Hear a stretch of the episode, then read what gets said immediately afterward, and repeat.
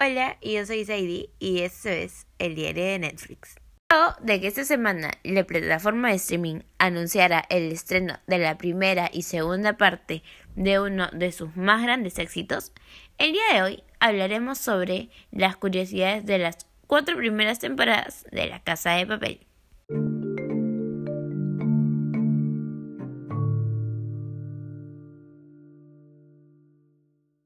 La grabación era en orden cronológica, por lo que los actores no sabían el futuro de sus personajes hasta el momento que le entregaran el guion y sabían que era momento de grabar. De los nombres que consideró la producción para esta serie estaba La Casa de Carta, pero que se descartó debido a la posibilidad de que se confundiera con una exitosa serie de Netflix como es House of Cards. En los créditos iniciales de la tercera temporada, las palabras una matina mi zonas sato están escritas sobre una puerta. Estas son las primeras letras de la canción popular italiana Bella Ciao, que es un icono y referente de la serie. El capítulo piloto fue grabado más de 50 veces. Desde su lanzamiento, es el programa de habla no inglesa más vista en Netflix. La risa característica de Denver estaba en el guion incluso antes de que Jaime Lorente hubiera sido elegido para caracterizar a este personaje. Los nombres de los protagonistas no iban a ser los que hoy por hoy conocemos. Oslo iba a ser Valencia y Moscú sería Chernobyl.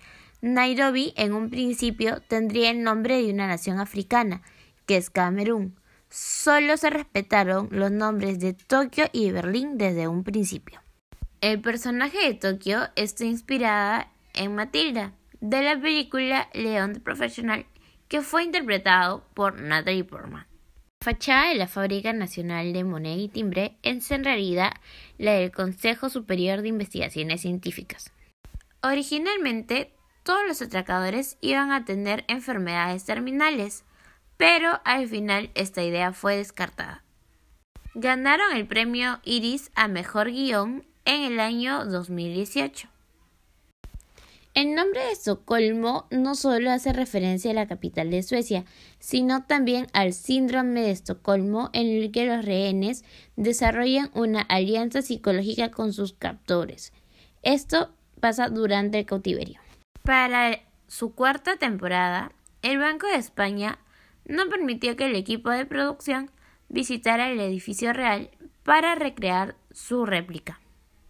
Siguiendo esta misma línea, todos los decorados del banco, en su mayoría, son ficticios.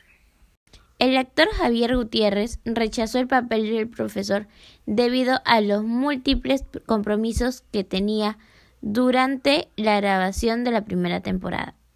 Los planes que preparan y memorizan los atracadores también están compuestos en muchas ocasiones por nombre de ciudades.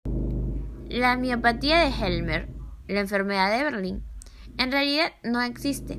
Lo más parecido es la miopatía mitocondrial, la cual provoca desgaste tanto de los músculos y es consecuencia de una mutación en la mitocondria del ADN.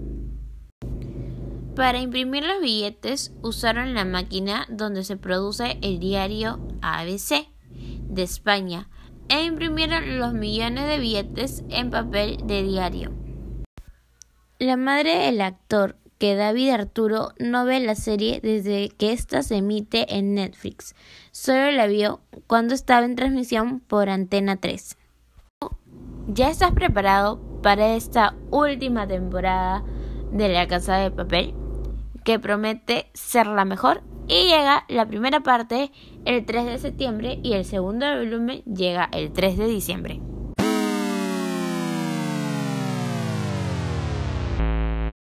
Y esto fue todo por hoy. Nos vemos en el siguiente episodio con más recomendaciones y curiosidades aquí en el diario de Netflix.